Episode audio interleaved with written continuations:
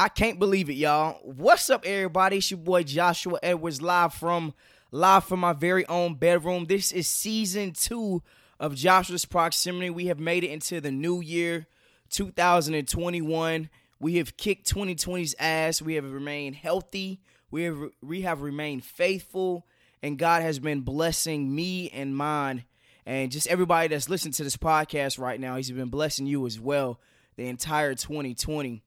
Um, we are a couple days, you know, RP to Kobe Bryant. We are a little over less than 20 days away from literally it being a year since Kobe Bryant has passed.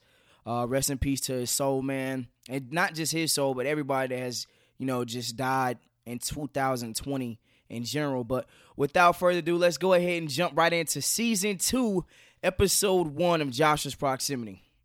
Now, I'm not to lie, going into this episode, episode one, of season two, uh, my options are starting to get very, very slim, man. The NFL season is finally starting to wind down.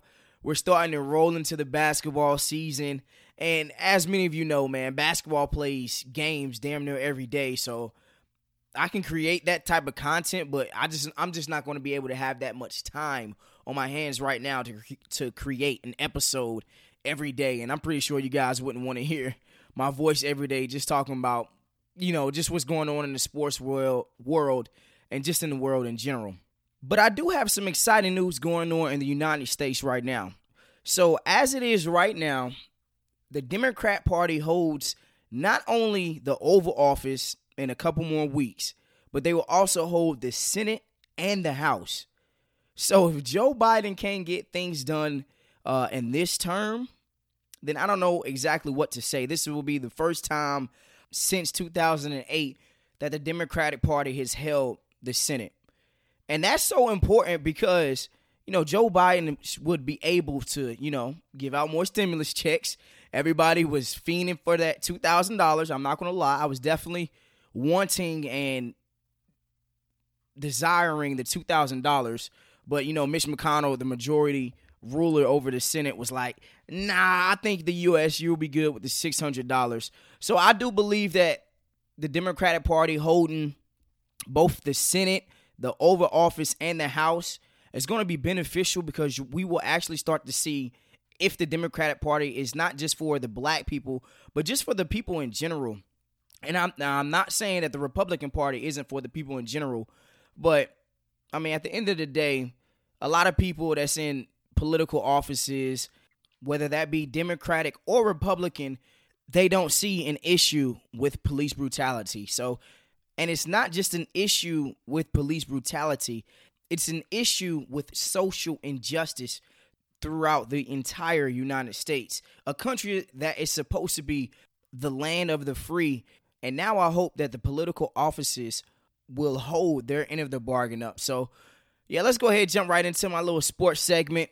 Now, as the NFL season is coming to a close, we all know that the NFL gives out awards and everything. So I'm going to go ahead and read my midseason awards before my final prediction of what the awards will look like at the end of the year. So midseason, at the coach of the year, I had Mike Tomlin. As much trash as I talked about the Steelers, Mike Tomlin and that team was definitely balling. My offensive rookie of the year at the time was Justin Herbert. Defensive Rookie of the Year, Antoine Winfield, Winfield Jr., uh, safety out of the Tampa Bay Buccaneers. My Defensive Player of the Year was Myles Garrett at the time. My Offensive Player of the Year was Alvin Kamara. He was the only person with 2,500 rushing yards and 2,500 receiving yards with 45 total touchdowns in his first four seasons. So that was my Offensive Player of the Year. And my MVP at the time was Patrick Mahomes. We're talking about a quarterback that was 21 to 1 touchdown to interception ratio. But that was just my midseason. Now, my final season regular award, it goes like this. The defensive rookie of the year, it has to go to Chase Young. Now, you can argue that he may be overhyped because he is playing with some other talented linemen, or he may be overhyped because he's a freak of nature. He's 6'5, he can run like a gazelle. But at the end of the day, he is definitely producing on, you know, he's he's shutting down the run game. He's getting after uh, the quarterbacks in the passing game. He's doing a lot of strip fumbles, fumble recoveries, and at the end of the day, he's making plays all over the field. So, defensive rookie of the year has to go to Chase Young. Now, the offensive rookie of the year. Now, I kind of teetered and tottered between Justin Jefferson and Justin Herbert. But at the end of the day, if you are a, a receiver and you're breaking records that Randy Moss set, oh yeah, by default, you got to get the rookie of the year. So I went with Justin Jefferson. Now, the comeback player of the year. Now, I know everybody's going to be like, Josh, you got to go with Alex Smith, man. He's not supposed to be playing football, he is supposed to be legless. Okay, now, I don't know if this award is more on the story or the actual player. Because if we're going off of, off of a story, then yes, Alex Smith should win comeback player of the year. But if we have, are going off of a player, it has to be Cameron Newton. We're talking about a quarterback. Yes, he's seven and eight with the New England Patriots. Yes, his team they didn't have a winning season. Yes, they didn't win a division. Yes, they didn't make the playoffs. But I mean, look what he is surrounded with. Once again, he had over 10 rushing touchdowns this year. I mean, he's accounted for over 20 plus touchdowns this year. Who is he throwing to? He's throwing to a receiver that played quarterback in college. What? His main running back is James White. What about his other receiver? I don't even know his other receiver name. Uh, white guy number 80. I can't even think of his name right now. Uh, oh, he also got Damiere Byrd he's throwing to. He has no tight end he's throwing to. It has to be Cam Newton. He's doing more with less. The New England Patriots, they have more opt outs than any other team in the National Football League. So, with that being said, comeback player of the year has to be Cam Newton. Now, coach of the year, a lot of people can argue with, I can argue with anybody on this. Okay, now a lot of people are going to say, man, it has to be the Cleveland Browns because uh, Kevin Stefanski, he finally got the Cleveland Browns after, what is it, 13 year drought into the into the playoffs. But nah, I'm not going to go that route. I'm going to go with Sean McDermott, the coach out of the uh, for the Buffalo Bills. Now, when you look at the Buffalo Bills as a whole, they are 13 and 3. They are a Hail Mary away from being 14 and 2. This team, you're going to find out later on as the weeks go on, and even my uh, my playoff standing right now. But this team, I believe that this team can dethrone the the Kansas City Chiefs. I believe that they, that they can go all the way to the Super Bowl and win the Super Bowl. But this team right now, man, they are playing exceptional football, man. They 13 and 3 and they're playing lights out. I mean lights out. So that's my coach of the year. Now my offensive player of the year, I think you got to go with Travis Kelce. We're talking about a tight end he almost led the entire NFL in receiving yards. Now, I had him on my fantasy football team, and he was bringing me 20 plus every week. I knew what I was getting out of Travis Kelce eh, week in and week out. It didn't matter if he was playing the Patriots, it didn't matter if he was playing Baltimore, it didn't matter if he was playing Chicago, whoever you want to name. It did not matter because he was just that impactful on his team. And without a doubt, Travis Kelce, man, if he continues on this trajectory, we're talking about a tight end that could be the greatest tight end to ever do it. I still believe that right now is Rob Gronkowski, but Travis Kelce, man, he's playing lights out, man. He was only 70 yards away from being the NFL leader in, in yards, man. At the tight end position, having the most receiving yards? That's never been done before. I don't think a tight end has actually ever finished top three. So, and he actually broke a record for the most receiving yards by a tight end this year. So it has to be Travis Kelce.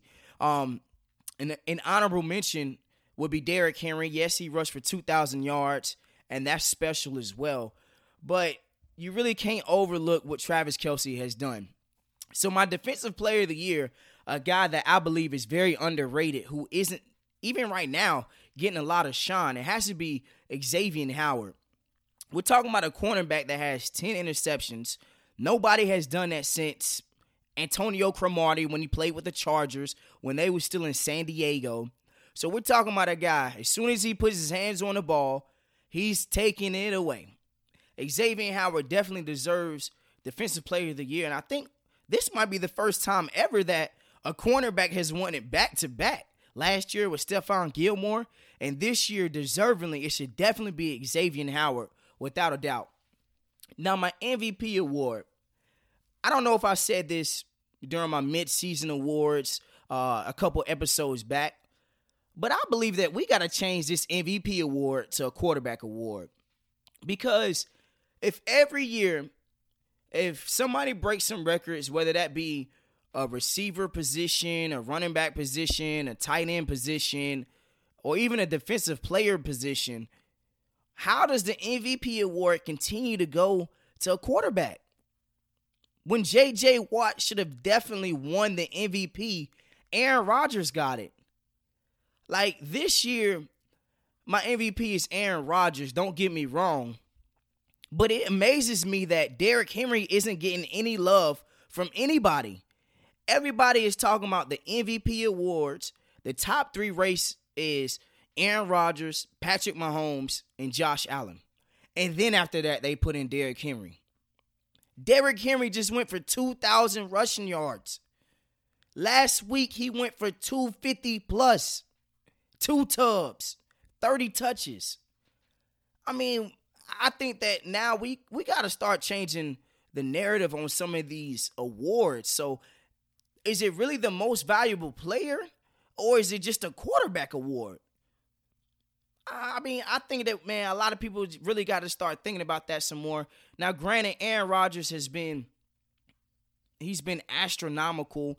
He's he has been doing numbers like we've never seen. We're talking about 44 touchdowns, only 5 interceptions or whatever however many picks he has thrown.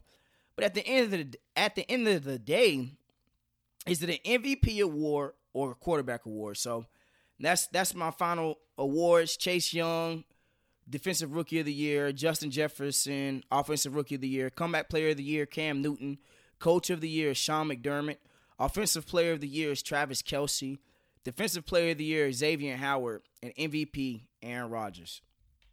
Now, since we're talking football, I might as well go ahead and continue on the subject about my my go ahead playoff predictions, my Super Bowl matchups, and just this week, the AFC and the NFC, the matchups that I believe. So before I even get to my predictions, I'm going to go ahead and reveal my Super Bowl picks. The teams that will be in the Super Bowl this year will be the Buffalo Bills and the Seattle Seahawks. Now, I, I'm just going off of faith. I'm just going off of what I believe and what I feel like in my heart.